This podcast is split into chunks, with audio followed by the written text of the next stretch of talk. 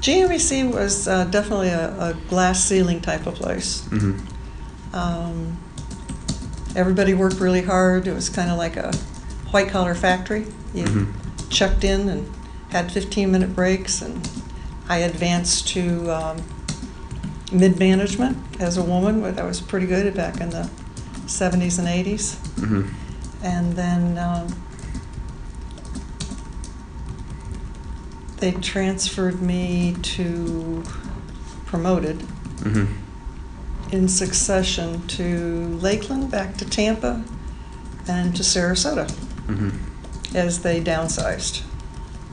Probably should say this, but uh, the manager at the time wasn't real crazy about women. Mhm. And when I said I was going to uh, take the course and, and audition for the job, I guess you don't audition for a job.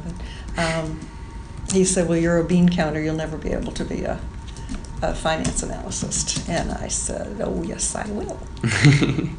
and then you got the job then, right? And I got the job. Not have you ever, but how often would you encounter kind of just gender discrimination in the workplace, in your life, anything like that? I mean, growing up in 50s, 60s, 70s, 80s. Oh, all the it's a time. Tough time. But we didn't know it was gender Yeah. discrimination. We just accepted it. Mhm. I mean, women didn't go to college. Mm-hmm. Um, you were, if you're too young to go back on the TV programs, but I mean, Father Knows Best, I Love Lucy, Mary Mhm. Tyler Moore, those were all shows that, well, take that back. Mary Tyler Moore was one of the first shows that showed a woman who wasn't married who had a job. Mm-hmm.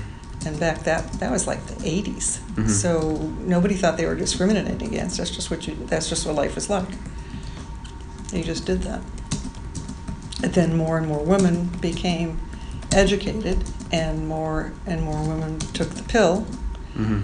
and that changed basically everything. Mm-hmm. Where women could get a job and not have to worry about the children, because obviously once you had children, everything Mhm. changed. Someone had to take care of them. Mm-hmm. We didn't have the daycare centers and things like that that they have Mm-hmm. now to uh, make it easy. And the children were always the woman's responsibility. Not the Mhm. man, the man's job was to earn the bread and bring home the bacon type of thing. That was the general consensus way back then. Mm-hmm.